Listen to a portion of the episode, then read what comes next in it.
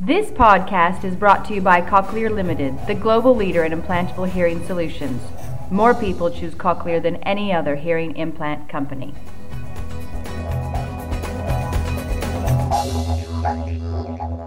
Good morning and welcome to this podcast in the ENT Expert Opinion series. My name's Dr. Niall Jefferson and with me today is Dr. Phillip Chang. Dr. Chang completed post-training fellowships with Ugo Fisch in Zurich, an additional time with David Moffat in Cambridge, the House Ear Clinic in Los Angeles. Uh, he is a member of a number of professional societies and presents regularly nationally and internationally and runs regular teaching courses for international groups on implantable devices. He is a clinical director of the Shepherd Centre for Hearing Impaired Children in Sydney, as well as Hearing Implants Australia, and runs a busy paediatric and adult clinical practice with an emphasis on otology and neurotology. It's my pleasure to talk to you today. How are you, Phil? Yeah, good, Niall. Thank you for inviting us to participate. What we're going to be talking about today is the ever-changing world of cochlear implantation and expanding indications. Now, there is another podcast which is uh, looking at pediatric cochlear implantation, and there will be some overlap here today. Let's begin though. We know that hearing loss is common in children. It's often picked up through uh, newborn hearing screening. How common is hearing loss though in adults? In adults, Niall, it's more common than we perceive. That 10% of adults overall have some degree of hearing loss that, that potentially needs amplification.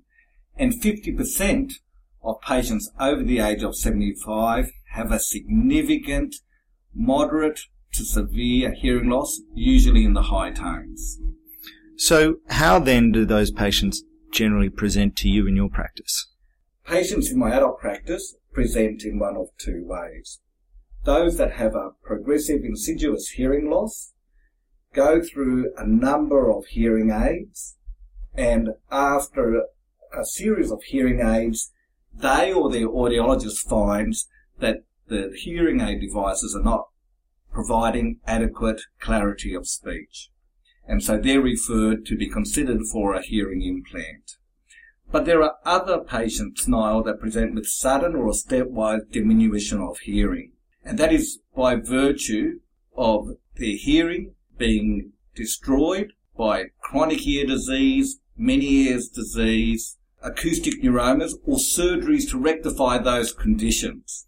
And so they present earlier with hearing loss and often identified as implant candidates at that stage. All right. So then, overall in Australia, what are the current indications for cochlear implantation? In children and adults, there is really no age limitation. That with universal neonatal screening, we're diagnosing patients with a severe to profound hearing loss early, and children are being considered for implants once such a hearing loss has been confirmed as young as 6 to 12 months of age. But on the other end of the spectrum, adults that are otherwise fit and healthy, that are socially and physically active, where their hearing loss is their rate limiting step as far as quality of life, then with a thorough workup, these elderly patients are being considered for a cochlear implant. And that's largely because the technology has changed as well. That we as implant surgeons are blessed with a stable full of electrodes, some of which are finer than ever. And there's a move now to use these finer electrodes by gently entering the round window with zero inner ear fluid loss, with a greater chance of preserving the inner ear milieu, and this translates to the potential to preserve residual hearing, and equally important, not to disturb their balance. What then do you want to know from their history when they present to you with hearing loss? Well, probably the first thing we want to know is what is the cause of their hearing loss. In most cases, the cochlea has not been destroyed and nor has the auditory nerve. But there are certain situations where that is not the case, where the, the cochlea may be disrupted, may be subject to fibrosis or ossification in the post-meningitic or post-traumatic setting, or that the auditory nerve has been subject to disruption because of an acoustic neuroma or surgery necess- necessary to remove one. And in these cases, uh, where the integrity of the cochlea and the auditory nerve has not been preserved, then it may be difficult to work up to, to offer these patients a cochlear implant. We also want to ensure the longevity of the hearing loss. If we look at our adult patients, the two greatest favourable prognostic factors are if the hearing loss is postlingual. In other words, they had developed language and speech, even if it's only up to the age of five before losing their hearing, then we know these postlingual patients will do well.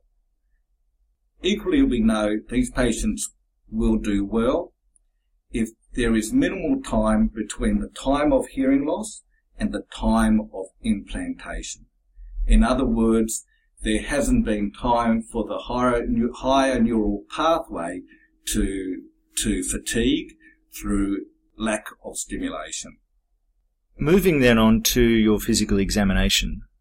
Understandably, examining um, children comes with its own complexities, but in adults there are similar complexities that need to be overcome. How do you how do you do this? I must say, Niall, out of all the patients that I see, patients with a long-standing severe to profound hearing loss can be the most receptive. That when a hearing loss is of that level, our routine tuning fork tester through the Rinne-Weber test are unfruitful and unproductive. That often these patients have learned to lip read, and dare I say it, they do more listening with their eyes than with their ears. You may be having a conversation throughout the whole consultation and not realize that their hearing loss is so severe. And it's only when you ask them to take their hearing aids out and you cover your mouth do you realize that they've been lip reading through the whole conversation. So the take home message there is that we need to work with a good audiologist to confirm the impression of the severity of the hearing loss that is gauged by us uh, in the clinical setting. You've already touched a little bit on this, but are there key elements um, from the history, physical exam, or particularly psychosocial factors that will predict success uh, in the context of cochlear implantation? Yes, there certainly are. Look, we want on in adult patients, adults that are well motivated, adults that are in an active social or employment setting, that have good family support, and from a hearing point of view, have had hearing and lost it in a postlingual setting, and that we've managed to minimize the time of implantation and hearing loss. We also want patients to have had continued hearing aid use through most of their adult life. And that all means that the auditory nerve and the higher pathways have been stimulated throughout. We've talked in some detail about what currently would be indications for cochlear implantation. Are there contraindications to implantation? From an anatomy point of view, if the cochlea has been uh, destroyed, disrupted, or completely ossified, it does make implantation difficult. If there is no auditory nerve, as a result of an acoustic neuroma or surgery to, to remove it, then naturally that makes a cochlear implant impossible. Quite often, Niall, however, a cochlear implant represents the means of restoring hearing as a result of end-stage ear disease. So, this means patients may have had a labyrinthectomy, may have had mastoid disease, may have had unsuccessful stapedectomies. And in this setting, these are not contraindications, either as two operations in series or more often now as one operation.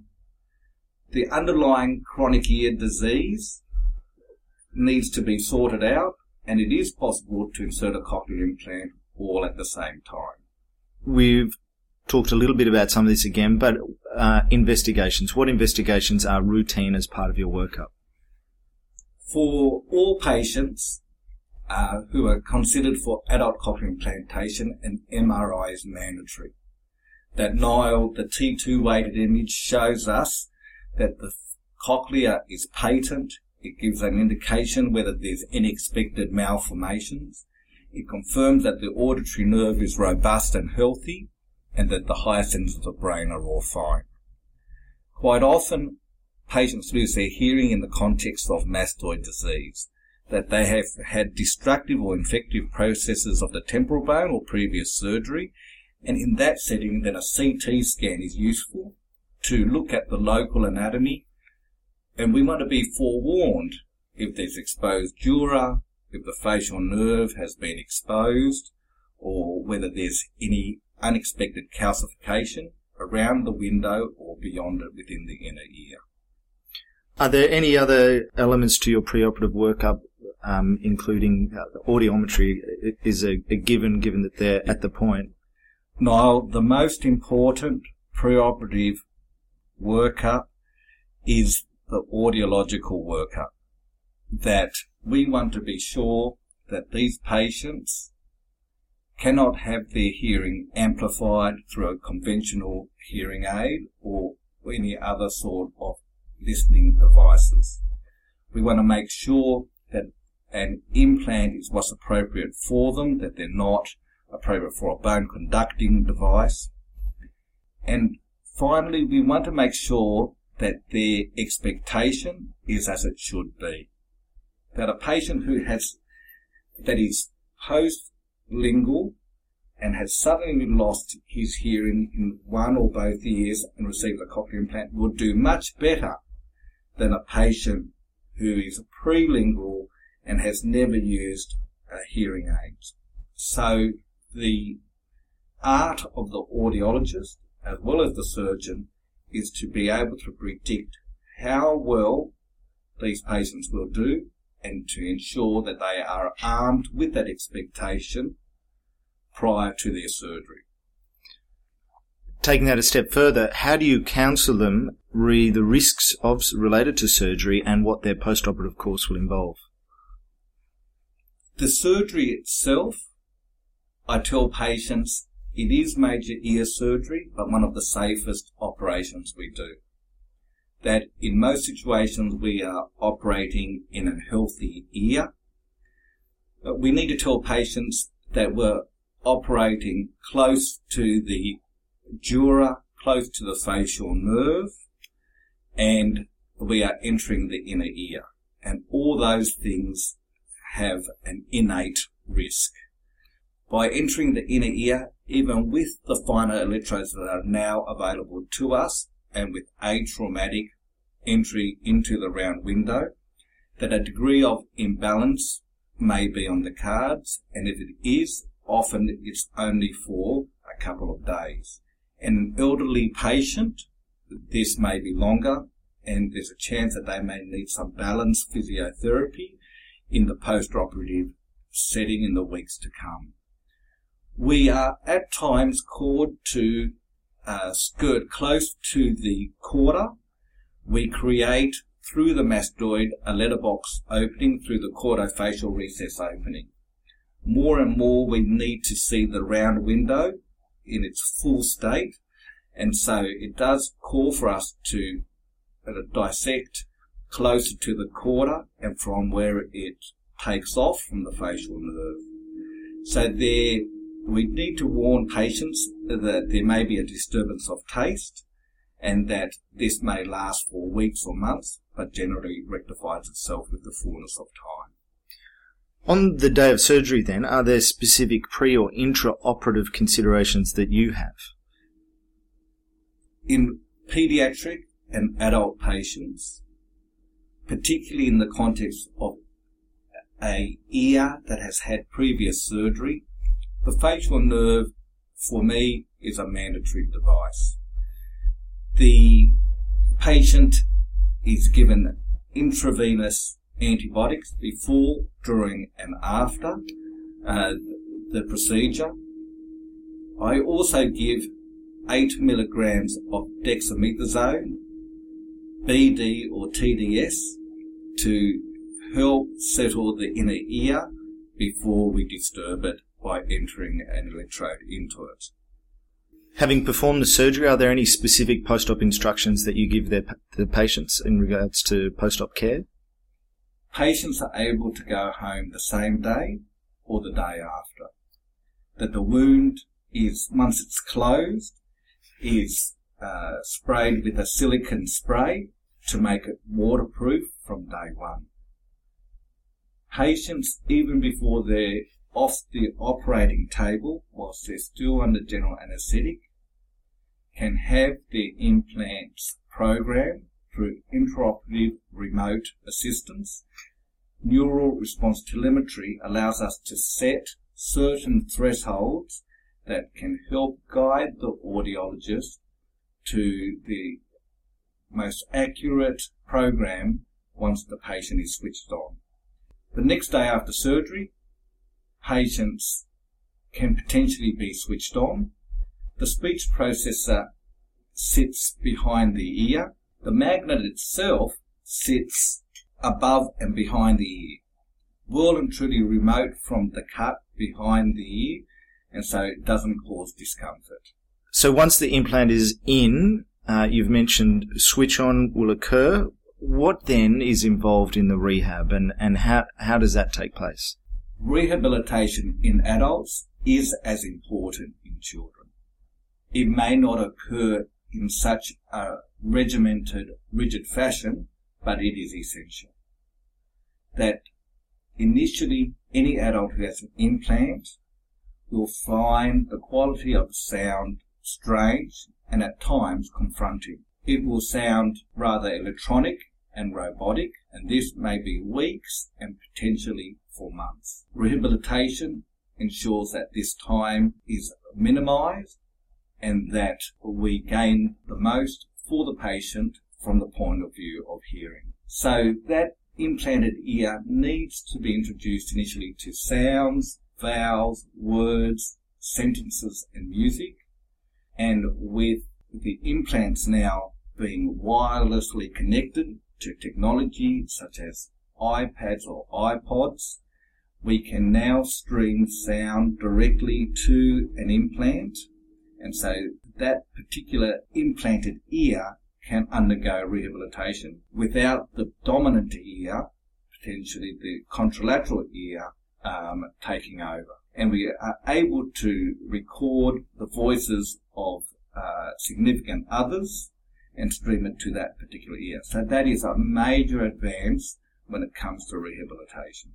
How robust are cochlear implants and uh, how long do you typically expect them to last?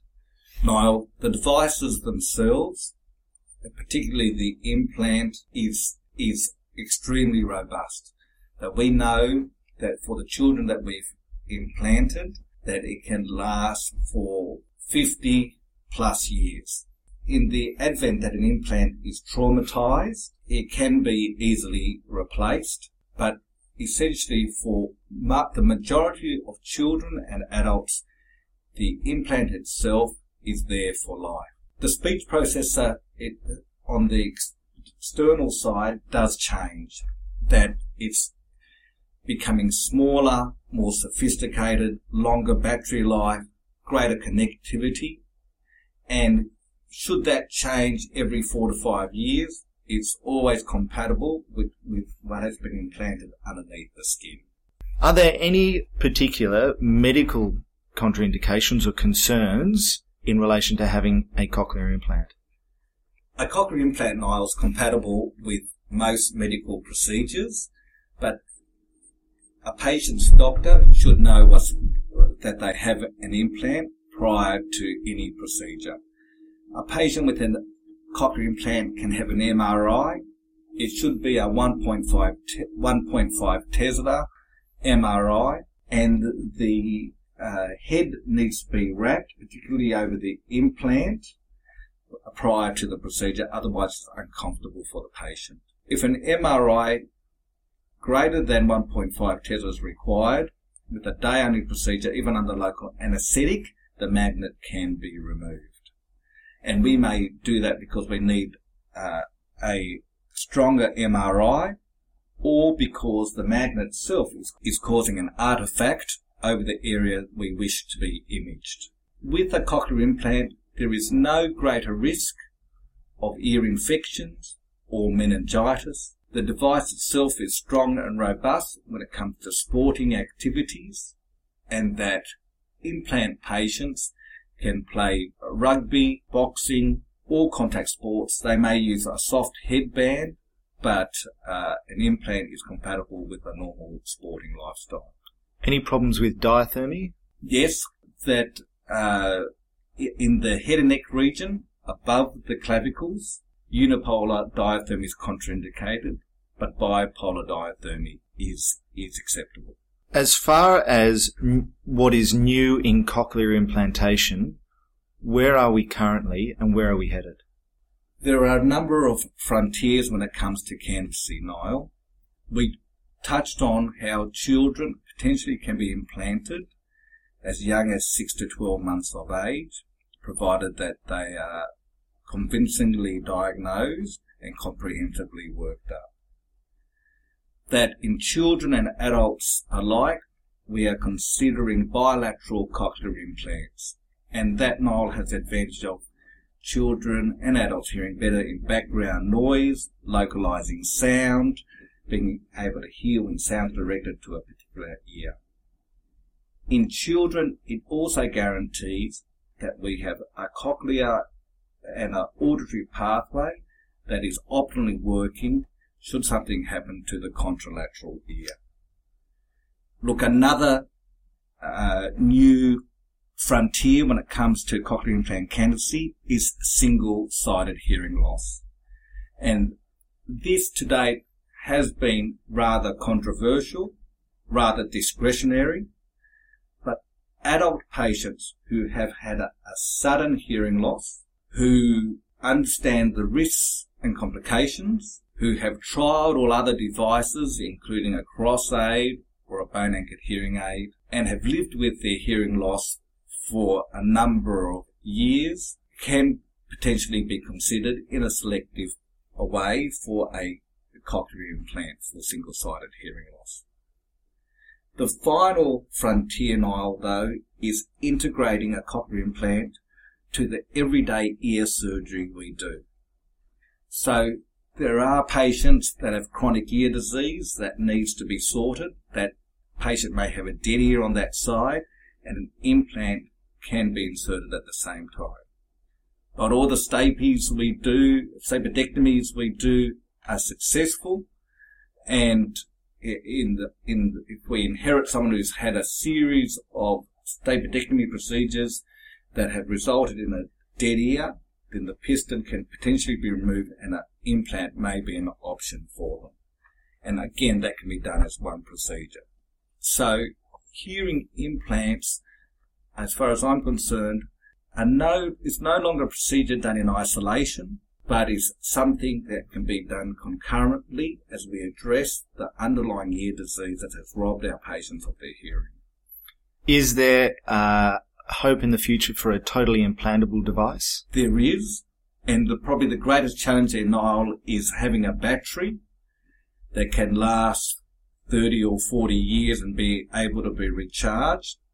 That is not the size of a phone book, all right? And so with with with time, I'm sure it will be totally implantable, but it, I would imagine that's about 15 years away.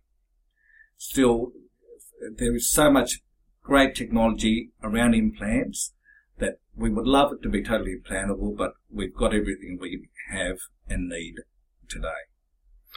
Well, thank you very much. It's been an enjoyable discussion on what is a constantly evolving topic. Yeah. Um, I like to finish with the final word. Um, the final word is an opportunity for you to discuss something that we maybe haven't covered during the point of during the course of the interview that you think is important, or to highlight something that we have discussed that you think is critical to any discussion on cochlear implantations and particularly their expanding indication. So I'll hand it over to you for the final word.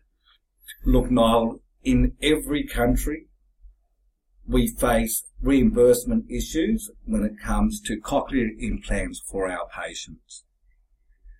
And that differs from country to country, but what doesn't differ is what is the potential for our patients to achieve with us with cochlear implantation. The surgery is now as reliable and repeatable as ever before. The implant is strong and robust and delivers the sound and the, that we need for our patients. What is constantly changing, however, is the criteria.